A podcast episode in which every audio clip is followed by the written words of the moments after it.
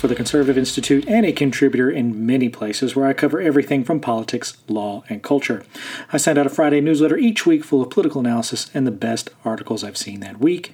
You can sign up and get all my columns, articles, and podcasts delivered right to your inbox each week by going to thebeltwayoutsiders.com and clicking on the sign up link, or you can use the links in the show notes, which are available at any time by clicking on them for this or any episode.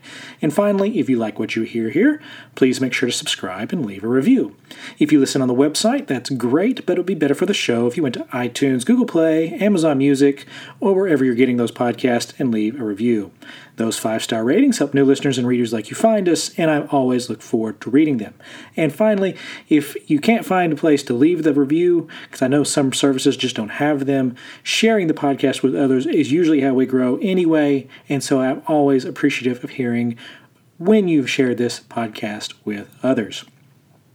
In this week's show, the first segment is going to be dedicated to the media outrage from this week, which is about Tucker Carlson, and why the substance of that outrage is wholly unimportant, but the focus on Carlson is actually important.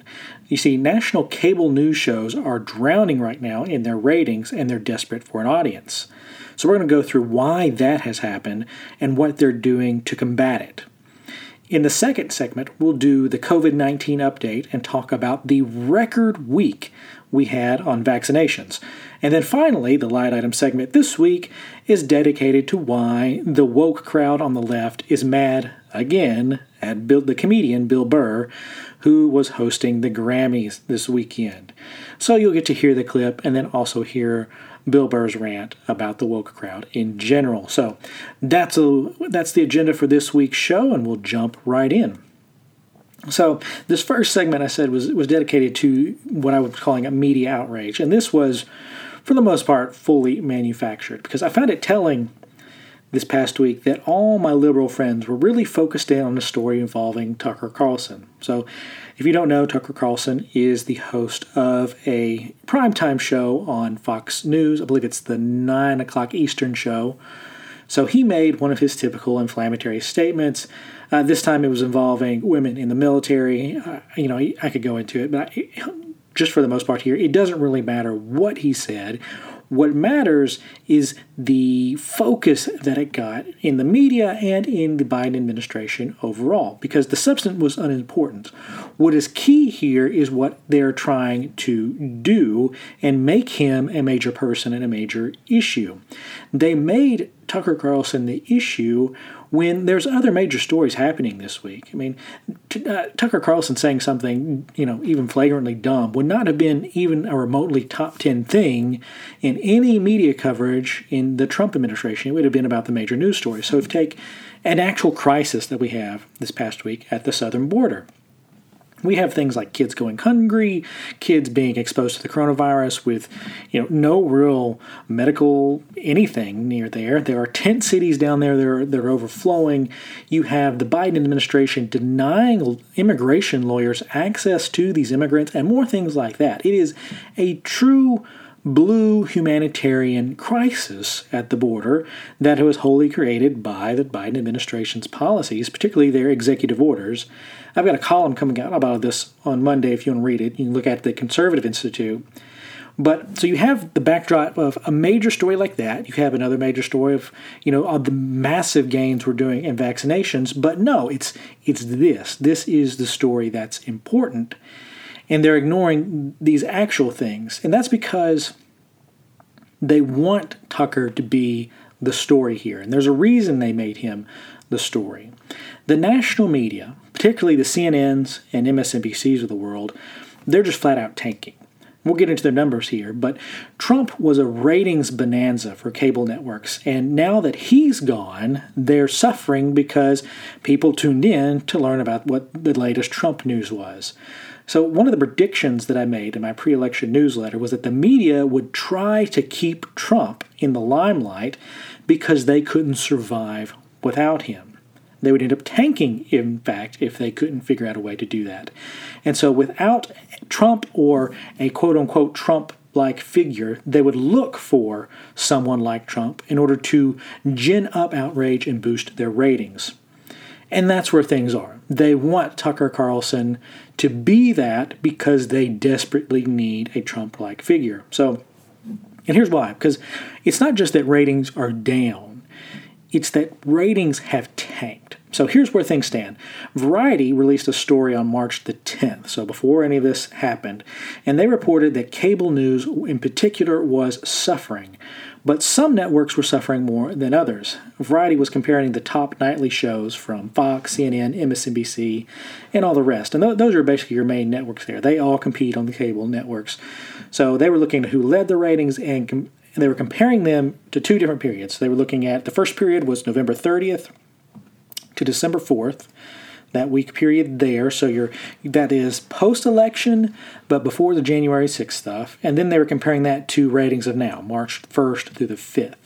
So you have you, you don't have to you know if you were comparing just the election coverage if we were during that period of November ratings will be massive and you would expect a drop off after that it happens but comparing just a normal news period of you know November 30th to December 4th to now, you're going to get a clear picture of where things stand just in a typical news period. So those those are going to get you sort of what you would expect to be reality. And now you're also getting numbers of what it's like to be fully in the Biden administration. So here are the numbers. We're going to start out going through overall audience numbers and the drops in overall uh, audience numbers across these.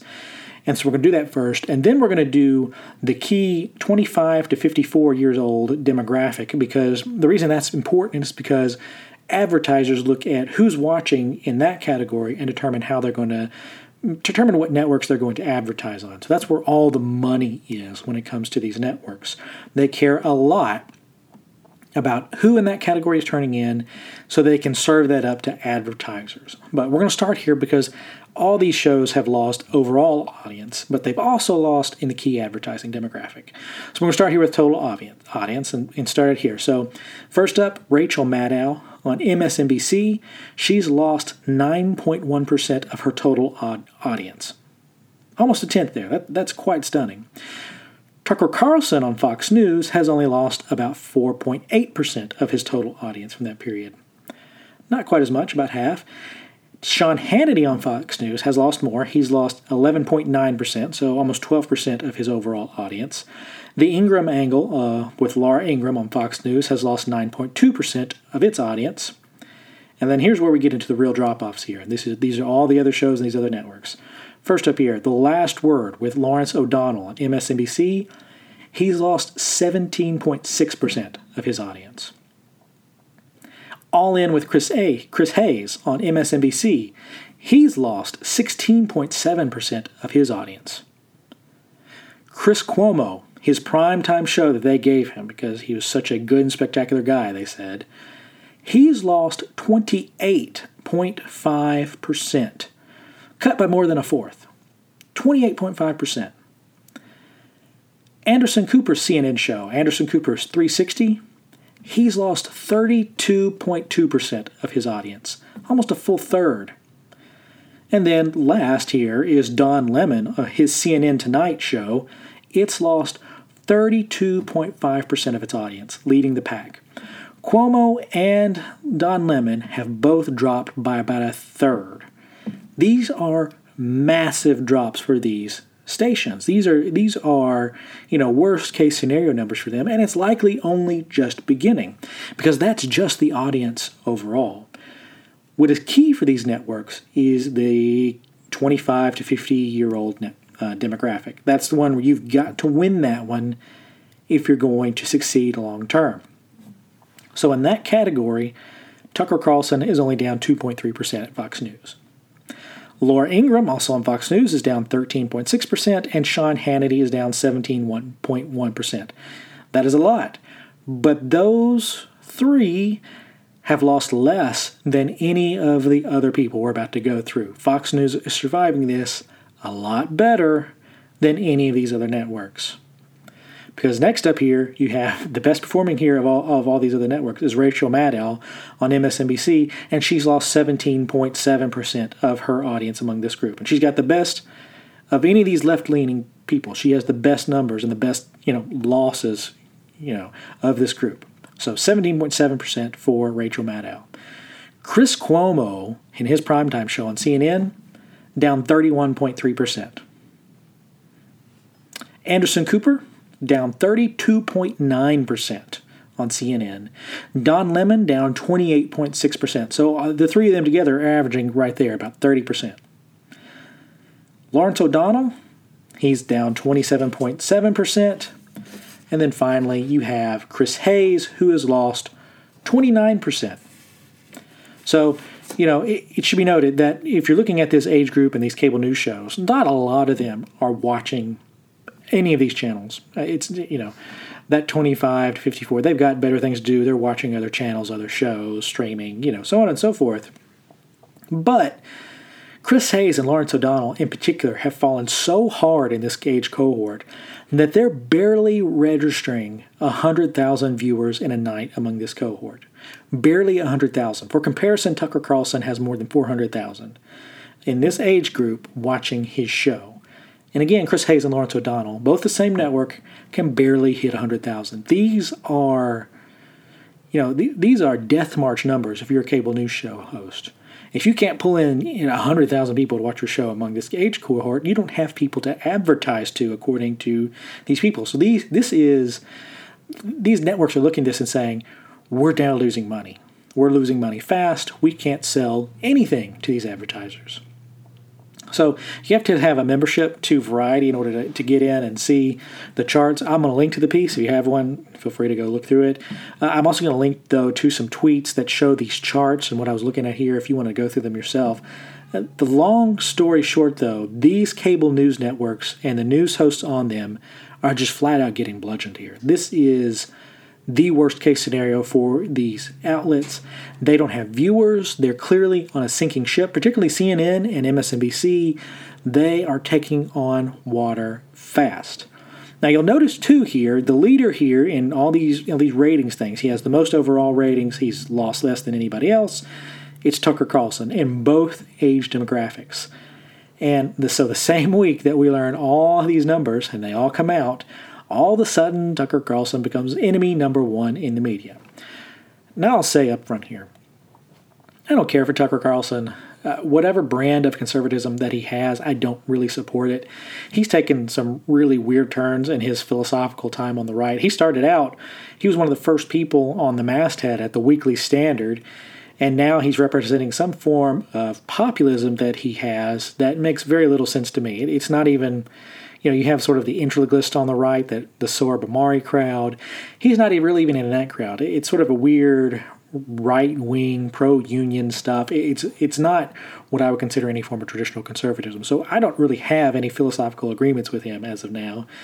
But he is leading the networks, and he is the top, and he's the clubhouse leader by a mile when compared to everyone else. And so now that makes him the enemy to these networks because they can't have, hold anyone's eyeballs anymore, and they're desperate for another Trump bump. It's like they, they're drug addicts when it comes to Trump. They need that hit, and I predicted this would happen. But this is coming. Uh, this is happening a little bit differently than I think any of us could have foreseen. Um, but the most telling part here, and this is not just me reading stuff into the things, because Brian Stelter, he's an anchor on CNN who has one of the weekend shows. He's also one of the big, biggest lying hacks on television. He people joke that he's the media's janitor because whatever the media has done that's awful, you can count on him to go and clean it up and say everything is fine. Well, he came out and basically said the quiet part out loud on his Sunday show before, and before hitting this quote. I'm going to note this too. Brian Stelter's show on, on the weekend, it's lost a million total viewers on CNN. So his head is also likely on a chopping block here. So he's in the same position as all these other shows. He just doesn't have anywhere near the ratings to stand on the same platform as these others. He's a nobody. But anyway, Stelter called Tucker Carlson the quote, new Trump on his show, and that the media needed to treat Tucker, treat Tucker Carlson with the same regard as they did Trump. Now, note what isn't the story here? It's not the border, it's not the pandemic, it's nothing like that. It's Tucker Carlson, the person beating these people at their own game. He's the quote, new Trump. Now, of course, this is a, just, of course, ludicrous. Tucker isn't Trump. He's not a politician. He's just a cable news show host. He says stupid stuff pretty all, much all the time. But what's really happening here is that these people are just desperate for any kind of Trump, and they don't have Trump himself, so they're having to invent other people to become that because they desperately need the ratings. And these kinds of outrage flare ups are the signal that the media is in the process of searching for a new Trump. They need someone like him because they are desperate for that attention. The thing that's hurting them here, and the reason that they're having to search, is that they actually don't have Trump himself. They were really hoping to have him. Uh, there was an interesting report, though, in Politico, and it doesn't sound like they're going to get that at all because Trump is basically adrift and right now, he doesn't seem to know what to do. The Politico report said that Trump has backed away from creating a third party. He's soured on the costly prospect of launching his own TV empire or a social media startup. His vow to target disloyal Republicans with personally recruited primary challengers has taken a back seat to conventional endorsements of senators who refuse to indulge his quest to overturn the 2020 election. And though he was supposed to build a massive political apparatus to keep his MAGA movement afloat, it's unclear to Republicans what his PAC is actually doing beyond entangling itself in disputes with Republican icons and the party's fundraising arms.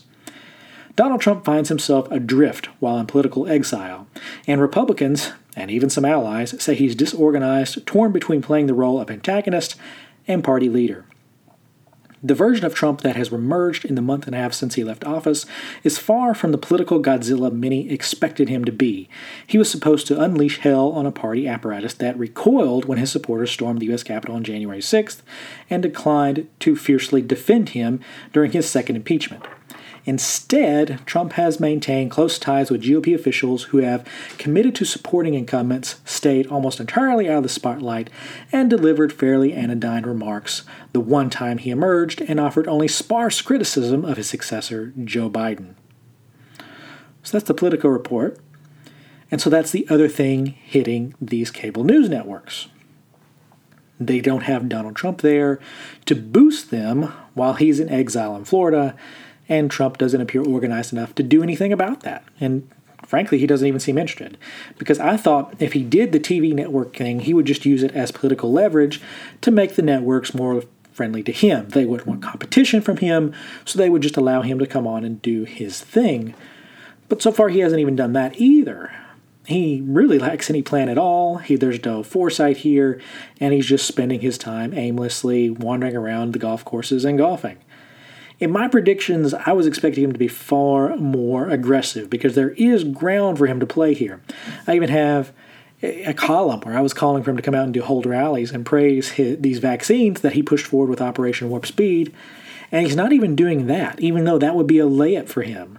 It would put him, he would thrust him right back into the spotlight. It would allow him to praise these vaccines, which is doing a lot of good. The media would come out and attack him, and he would have all that fun. But he's not even doing that he's been surprisingly quiet and had done nothing while in Florida. But all that to say, this is why everyone is talking about Tucker Carlson right now. They want him to be this new Trump, so in turn, they can build the bone selves up because he's beating them in the ratings and they're sinking faster than the Titanic. So if Trump and if Trump is going to continue being like this in Florida, where he's giving these networks nothing to cover, nothing, and they're you know they're not even going to attempt covering the Biden administration. That's pretty clear so far.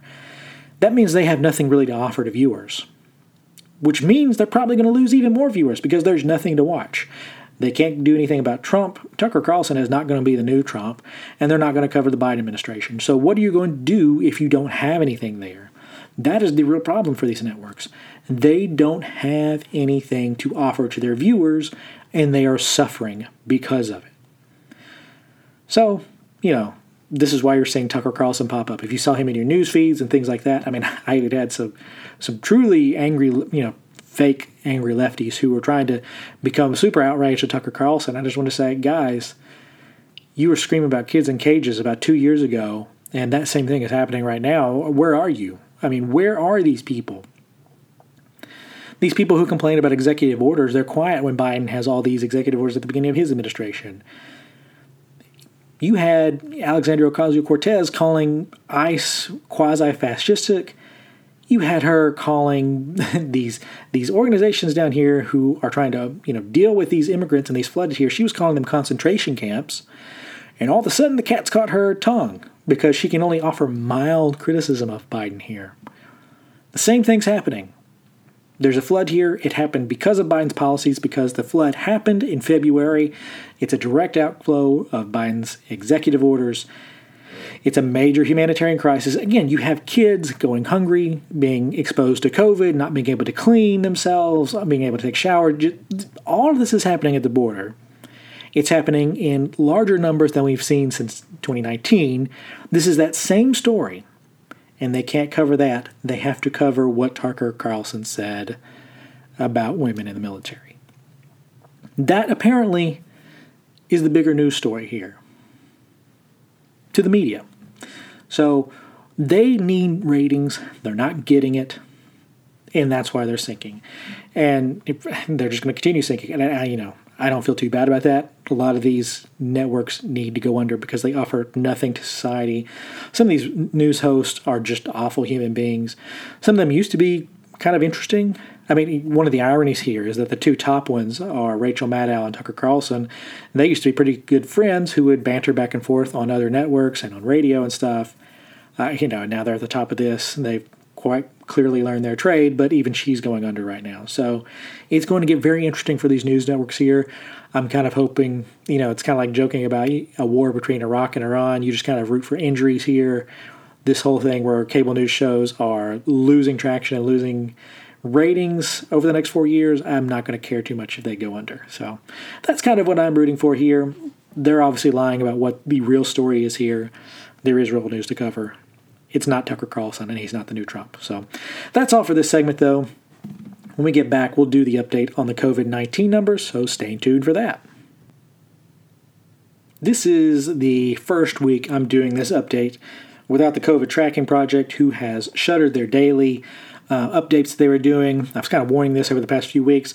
I was able, however, to find a replacement for that data. There's a guy on Twitter who is compiling the same data and producing similar reports, and he's pulling it from the state, same state level dashboards that the COVID tracking project was doing. And so when you compare sort of what they had before that, what he has now, you're seeing there's sort of this clean line here. So, and he's got some solid comparisons here to some prior data. So we're going to get to hit a lot of really good information here. So testing is the first thing we always start off here, and testing continues to slowly drift down.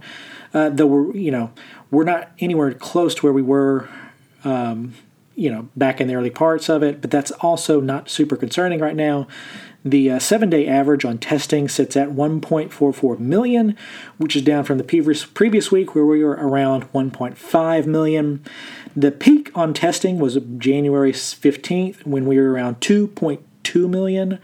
So this is very clearly a drop. We're down about 32% on from the peak to where we are now. But this also makes some sense just because we're we've administered a ton of vaccines and testing is just becoming less important.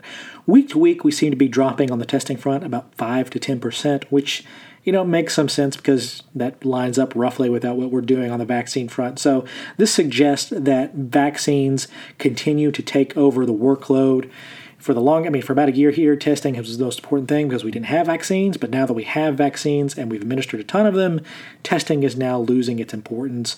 I kind of said this at the beginning of the year when we started seeing some of these early signs that testing was dropping. And now that there's a clear pattern over several weeks, you can kind of see where things are headed now. So testing is falling, but I think that's a good sign overall. The positivity rate of those tests coming back, though, is at an all time low. So, this is the percentage of tests that come back positive for COVID 19. The seven day percentage on that is 3.59%, which is a number we've never had in any non surge time. So, after the spring surge and after the summer surge, we never dropped this low. The lowest percentage that we would hit in those times after the spring and summer surges was right around 4.2%. About two weeks ago, we were around that same point, around 4.2, 4.3, and right now we're at 3.59%. So that is an 11% lower than where we have been. So the dropping on this, the, you know, when you're seeing this type of thing, this this tells you that the virus is in retreat. It cannot spread fast right now. It is spreading even slower than it has in any other previous time, which is why I believe these vaccines are working. They are reducing the spread of the virus because the positivity rate is shrinking. It is obviously shrinking slower now because you know, we're really at the. I mean, 4.1% would be where we normally were in a non-peak time without vir- without a vaccine. So the fact that we're underneath that suggests that the vir- the the vaccines are really reining this thing in and preventing it from spreading further. So the the peak number for the positivity rate was around 13% at the beginning of the year in January and now it's at 3.59%. So that's about an 80% drop from where we were at the peak. An 80% drop in positivity rate. That is massive and significant. And as a result, the seven day average on the number of new cases coming back daily continues to drop too. So the, the national seven day average on new cases currently sits at 51,000 a day. That is a drop from last week where it was 56,000. And then, of course, it's down. The peak on that was January 11th when the seven day average was 243,000.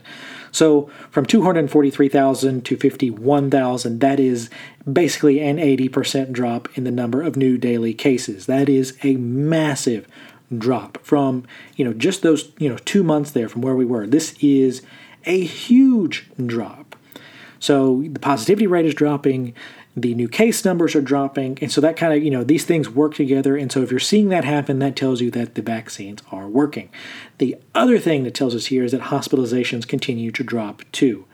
So the current active number of hospitalizations currently sits at 36,470 which is approaching the lowest number we've ever seen in a non non-surge time. We're now getting close to one of those you know, pre-spring surge times when we, you know, things first started. So the peak on hospitalizations was around January 13, and we had 132,000 active hospitalizations. So we've seen that number drop by more than 70% since the second week, and it's almost a complete 100,000 uh, mark there. 100,000 hospitalization drop there. We're getting very close to that. Again, my line, which I keep pitching on this, I really want to see this number drop really below 30,000. I would like to see the hospitalization number drop below 30,000. That would truly show that the vaccines are working and it's reducing the number of overall vaccine I mean overall number of hospitalizations that we have. If you see that number drop for the first mark here is 35,000 because we haven't really been below that number and then the second really the bell mark here would be 30,000. You drop below that that is significant because we haven't been there since the spring of 2020. So that is a very significant mark here. So again, a 70% drop in the overall number of hospitalizations. That is huge. That is seismic. We should, you know, praise that completely. Um, I'm gonna another. I haven't had this number in past weeks, and that is the number on ICUs. So the number of people who aren't just hospitalized, but they're in an ICU. So this is the worst cases that we have those are plummeting too. The peak of people in ICU care was just shy of 24,000 nationally on January 14. That was a record. That number is now 7,400. It's another 70% drop from 24,000 to 7,400. Again, these are the most serious cases, which shows that we're really improving across the board we have nowhere near the number of severe cases that we've had in previous instances. 7,400 severe cases spread across the country. That is a huge improvement on our part. So again, hospitalizations are falling. ICU things our numbers are falling. You're you're saying 70, 80% drops here from the beginning of the year. These are just huge numbers here. And then the number of deaths is improving finally as well. After being stuck in around the 1700 range for several weeks, the seven day average on deaths has dropped around 1200, which is down from a peak of more than 3300 on January 13th. So that is a we, we've fallen 65% on the seven day average of deaths. So, and these numbers should continue coming down too, just because we have fewer hospitalizations, there are fewer ICU cases, there's just fewer, there, there's less room for deaths to grow here. So, we are beginning to hit the true tail end swing here. Uh, so, we're, we're averaging 1,200 now, so that means the next major milestone here is we're going to be dropping below 1,000, and that is going to be a major milestone mark here. So keep an eye on that in the coming days and weeks. I don't really know when that's going to happen because there's such a lag with how deaths are reported. The fantastic news continues to be vaccinations all news on the vaccination front continues to be good news. I said last week we would likely surpass the 100 million doses mark, and we did that on Friday. Overall, as of Sunday, we've administered 107 million vaccination doses across the country. 21% of the total U.S. population has had at least one dose of a vaccine. That's 1 in 5 Americans, or nearly 70 million people. 11.3% of the population is fully vaccinated, which this week includes the Johnson & Johnson number of uh, uh, vaccines.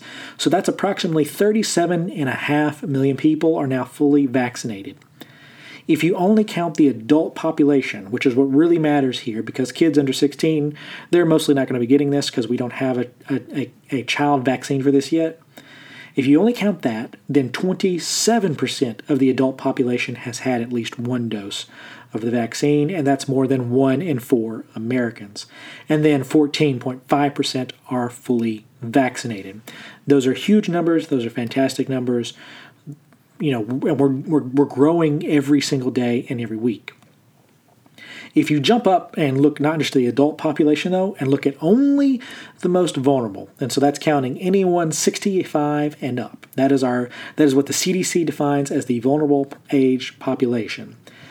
63.4% of that cohort has had at least one dose. So that's 6 in 10 Americans in that age cohort have had at least one dose, and 35% of them are fully vaccinated, meaning more than one in three in that age cohort are fully vaccinated. So, what that means and why that's so important is that we're far more along here in this key demographic than the general population numbers.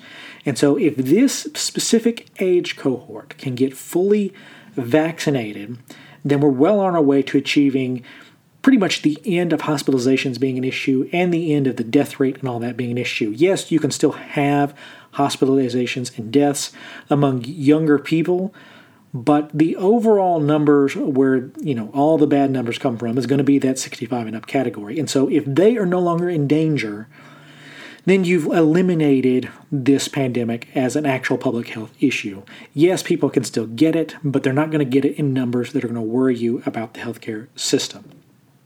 So that is why I am so bullish on where we are and why this pandemic is going to be over much faster than people think because people are wrongly looking at what we've vaccinated as a part of the total US population.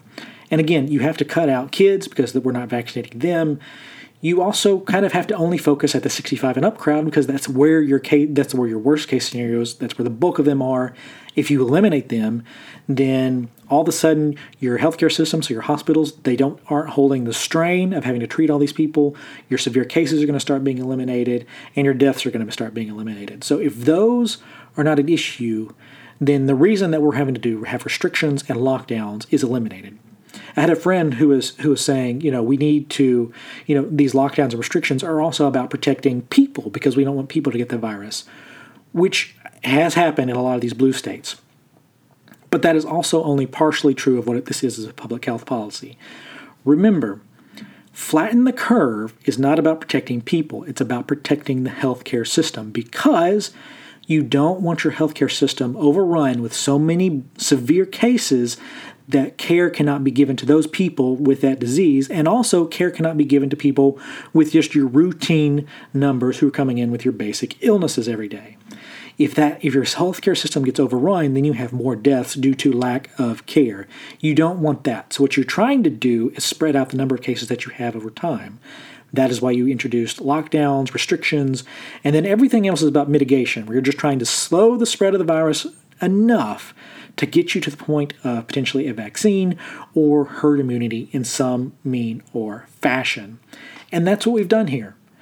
We have gotten to this point here, and we're going to get to the point where we've gotten rid of the most vulnerable part of our population that has this. They're going to be much closer to herd immunity. Again, I think that the protection that one dose gets you from Pfizer and Moderna is much higher than what the way they had their test set up. They were pretty much banking on having to do two doses. There are other CDC and I believe it's the New England Journal of Medicine. Some reports out of them have suggested that if you have one dose from these vaccines, you have between 60 to 75 percent protection in that first two to four weeks, which is also on par with the Johnson Johnson vaccine. If that's the case, then you can probably lean on the fact that far more people are fully vaccinated in this one dose group than, than we actually think. And if that's the case, you're going to see the spread of this virus slow down even more. So I'm very bullish on this.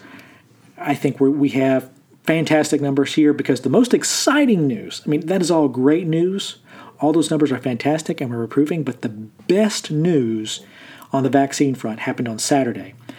And on Saturday, we reported a record number of vaccination doses administered in a single day. On Saturday alone, we administered 4.6 million doses in a single day. We've never been close to that. That was almost practically double the next closest day. And that moved the seven day average on vaccinations up to 2.5 million a day, getting us much closer to where I want to see us, which is 3 million doses a day.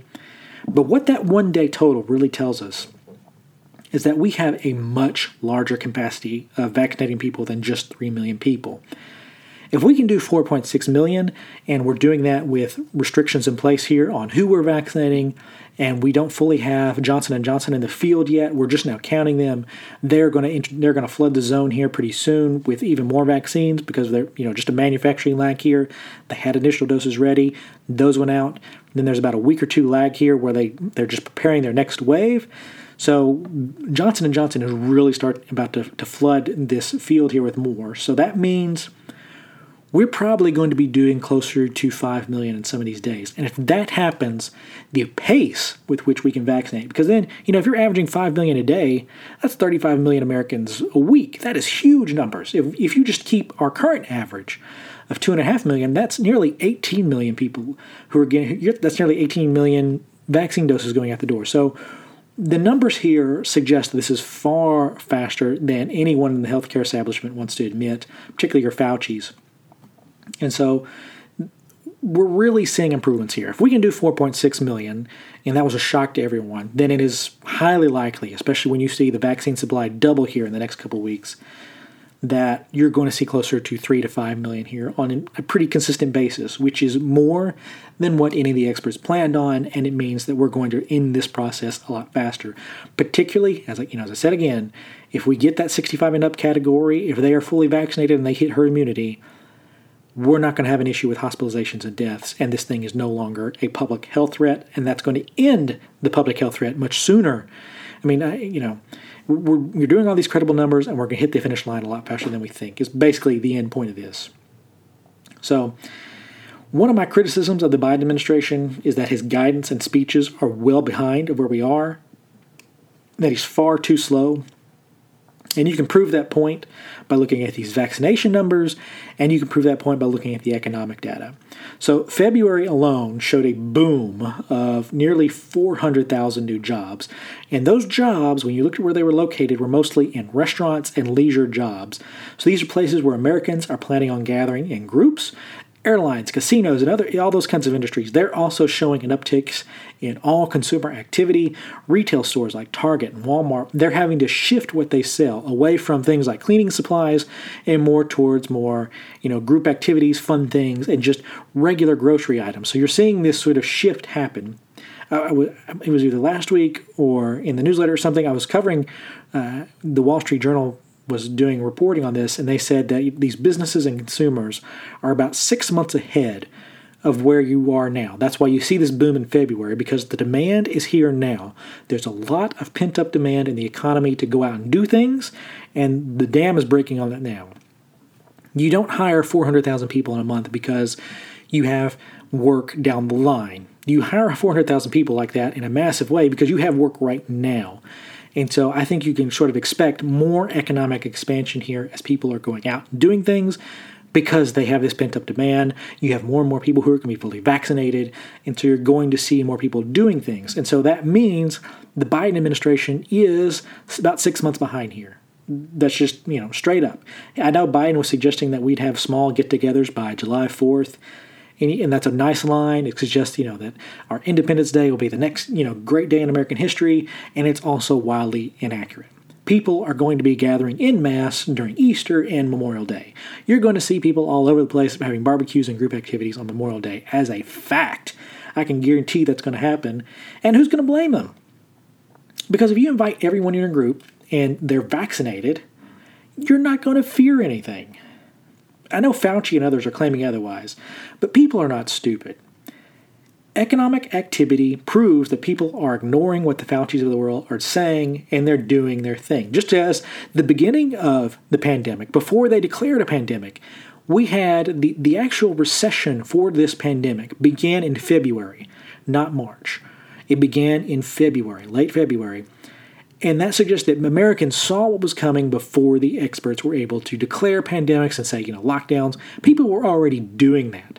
And so by the time everything had, was closing up on March 11th and March 12th and 14th, you know, all those key dates there in March, where just crazy stuff was happening every day, we were already well into the depths of a depression I mean, not a depression, a recession, and people had already acted. And so when government officials started, you know, finally instituting lockdowns, like here in Tennessee, we had our first lockdown April 2nd. Well, it was already too late.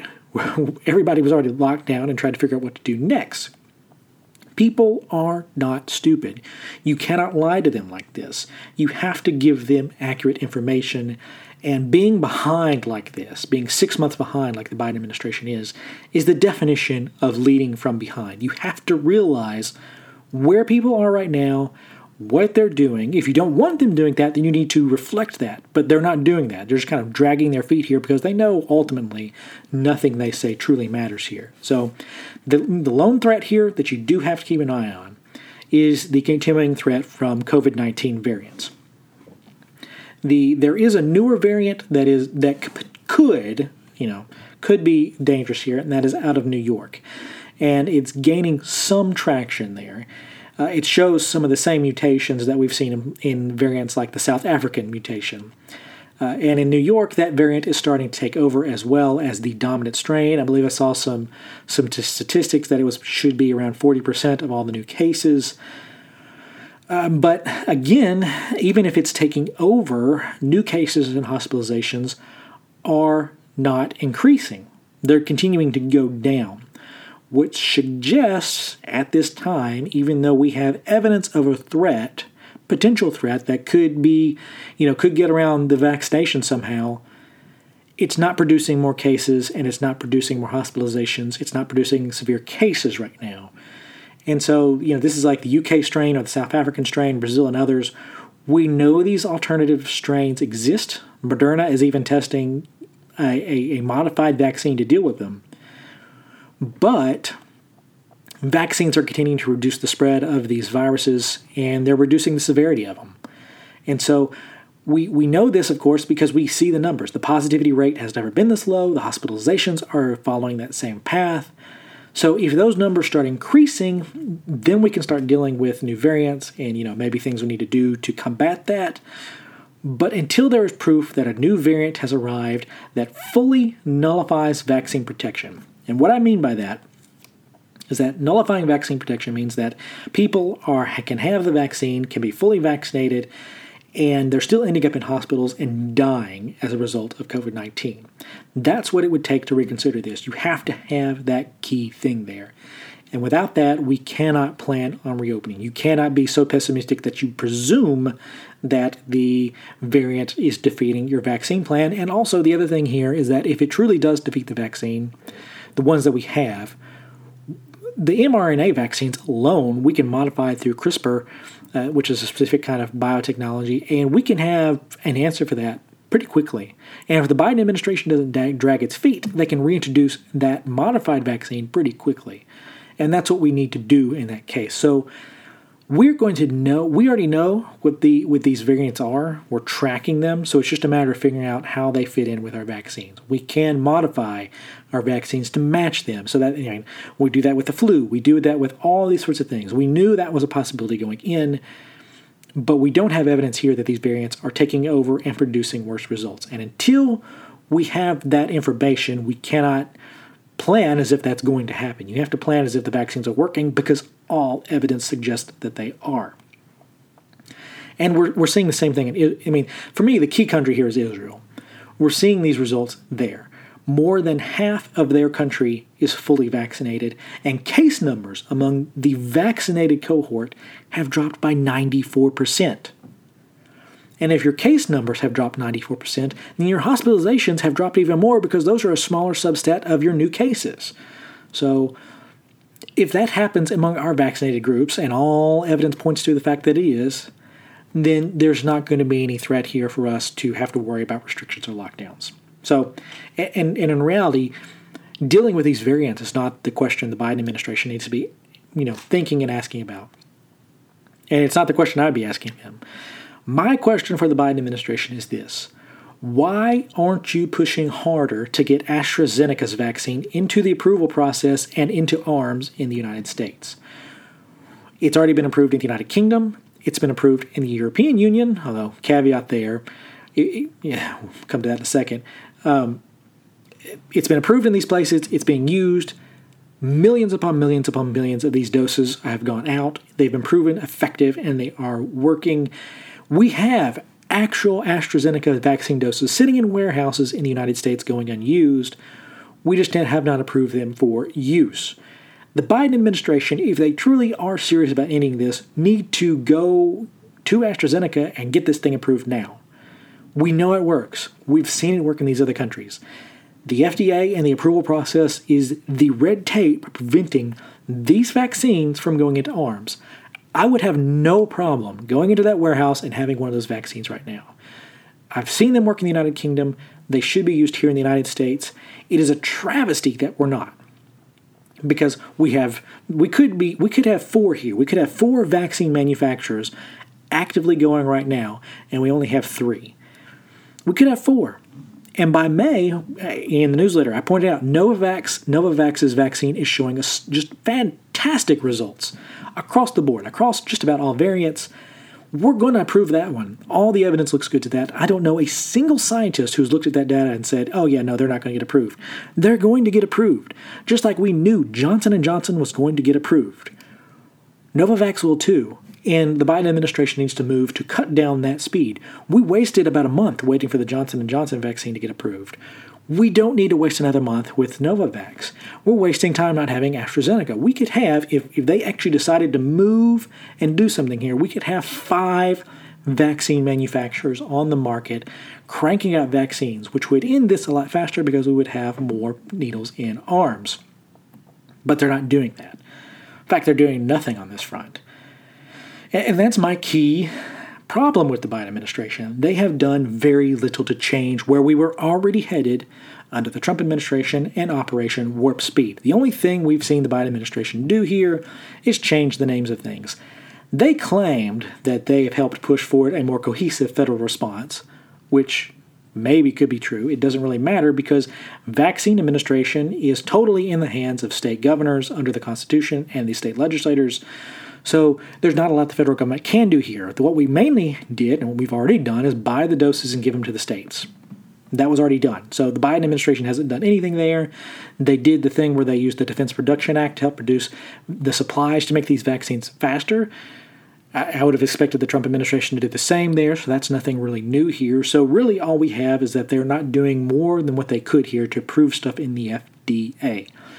If Biden wants some real credit he should seek to get AstraZeneca approved ASAP to give us that fourth vaccine on the market and then speed up the Novavax approval process. Because Trump did everything in his power to do this. He was threatening to fire people in the FDA if they did not immediately approve Pfizer and Moderna and move that process along. And so that that moved things and we got those out and we started getting them into arms. Compare that to what Biden is doing now in the same thing. He's doing nothing. And so that's really all you need to know on the differences between them on this.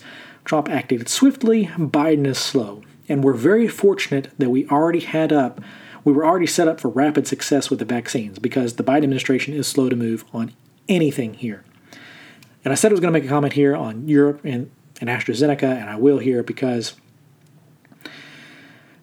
my last my last column was about Europe and how they have just utterly failed to deal with the vaccine. Their rollout of vaccines has been just a flat out disaster, and they've been using the AstraZeneca vaccine just like um, the UK. And the reason it's a disaster now, even more than it was before, is because you have countries saying that they're going to halt vaccinations with AstraZeneca because of concerns. And I, I, say that with as many quotation marks around as that I can because there is no scientific concern here. So what these countries are saying, I think it's like Ireland, uh, the Netherlands, and some other, they're saying that there are these concerning anecdotal stories in the media about blood clots resulting from the vaccine. There was a story, I believe, it was in Denmark, where two women died due to blood clots after getting the vaccine. So here's the deal. AstraZeneca released a report. They said that they have handed out mm, well over, I think it was like between 10 to 20 million vaccination doses, maybe more. And in the in those, they've had a handful, maybe 15, 20 total people who have died of blood clots. And they cannot prove that those were related to the vaccine because in a general population, blood clots happen all the time, and there is no correlation between the vaccines and blood clots. Utterly none. Even the United Kingdom came out and said, you know, we, we see absolutely no proof here. There's we're going to continue pushing forward. The numbers prove this is working, and we're not seeing anyone dying because of blood clots. And they would know. They've cranked out 25 over 25 million vaccination doses. So if there was a problem here, you would have seen it there, or you'd have seen it in Israel. Neither of those countries have seen anything. But these European countries are doing that and saying no, and so they, I, I just I never want to hear another person in the United States, another one of these progressive technocratic type people say that Europe always follows the science because science dictates that you do not stop your vaccine process due to a stupid media report. But that's what they've done here. This is not following the science. This is just utter nonsense. And so these governments are, some of them are saying they're going to delay for about two weeks here administering any more vaccination doses which means they're going to see case counts go up, and it's going to result in more people dying because they're not going to be able to get a vaccine. That is a true travesty. But that's where we are. And, you know, Europe and its vaccine rollout, the European Union in particular, it's just a complete and utter disaster the difference between them. I mean, if you want your points here, it's it, it's Brexit looks brilliant right now because the UK can ignore all this nonsense and just vaccinate its population, while the Europeans are just dithering here. Europe is literally three months behind the United States and the UK and Israel on doing all this. We're going to be fully vaccinated, and so is the UK. I don't know where Europe's going to be on this. I know several other countries are look like they're heading into a third surge. They should be vaccinating their people but now they're dragging their feet. That is a travesty, and I'm really glad I'm not in one of those countries right now. So that's going to wrap us up for the COVID 19 update. I could probably go on that for a little more, but we're just going to move into the light item for this week, which again is brought to you by the comedian Bill Burr. Late Sunday, he was trending on Twitter because he offended the woke crowd on the left. Now, he did this again. He's done this multiple times. They've tried to cancel him multiple times, and it has never worked. So, Bill Burr enjoys doing this kind of thing. He was hosting the Grammys and announcing various categories. One of the categories, again, he's a white guy, so one of the categories he was announcing was the Latin music category. And without any warning, Bill Burr came out and started giving commentary on the fact that he, a white guy, was announcing the Latin music category. So here is the clip that enraged the left and made them want to cancel him again. Was I the only one who wanted to kill himself during that piano solo? Uh, I bought a suit for this. I thought I was going to be on TV. I'm such a moron. I am losing so much money right now. All right, shout out to all the rock stars that I wanted to meet tonight who are watching at home instead. I'm talking to you, Don Dokken. All right, what? I'm old. That was my first concert. All right, here are the next categories. All right. Hey, how many uh, feminists are like going nuts? So, how, why is this cis white male doing all this Latino stuff? Uh- so there you go. Bill Burr getting canceled once again. If you're not aware, this is again. I keep emphasizing the again because he specifically went after uh, progressive, woke white women, and he did this on SNL. It was, I guess, it was a few few months ago, maybe a year or so ago, and they tried to cancel him after this because he went after them specifically. So this was kind of a shout back in a way. Here's what he said on SNL. So you'll see why they tried to cancel him before. I got to tell you, the way white women somehow hijack the woke movement, generals around the world should be analyzing this. Just to refresh your memory, the woke movement was supposed to be about people of color not getting opportunities, the at bats that they deserved, finally making that happen. And it was about that for about eight seconds. And then somehow, white women swung their Gucci booted feet over the fence of oppression and stuck themselves at the front of the line. I don't know how they did it. I've never heard so much complaining in my life from white women. My is so hard eh, with my SUV and my heated seats. You have no idea what it's like to be me. Trash and white guys, the nerve. Where's the camera? The nerve of you white women. Let me I, listen. I don't want to speak ill of my bitches here. Okay. I know. But let's let's go back in history here. Okay.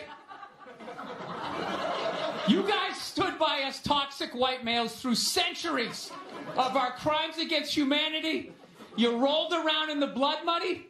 And occasionally, when you wanted to sneak off and hook up with a black dude, if you got caught, you said it wasn't consensual. Yeah, that's what you did. That's what you did. So why don't you shut up, sit down next to me, and take your talking to?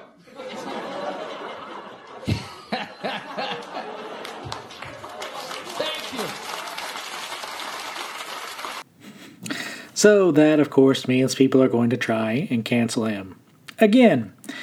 And it'll fail again. In fact, he'll probably end up making more money because that's just how it's going for him. If you're if you're a fan of the Mandalorian, Bill Burr is also the same guy. He was the the mercenary with the Boston accent. So that is Bill Burr. And in, again, it's not his first time taking swings at the far left, liberal or progressive socialist white women. It will not be the last. They uh, and, and this guy, I mean, he's he's a lefty himself, so he's taking a swing at the people on his own side. So it's pretty funny that he takes regular aim at him. So that's all I've got for today's show. Questions, comments, corrections, or feedback, you can reach out to me in the contact information in the show notes or hit me up on Twitter at dvaughanCI.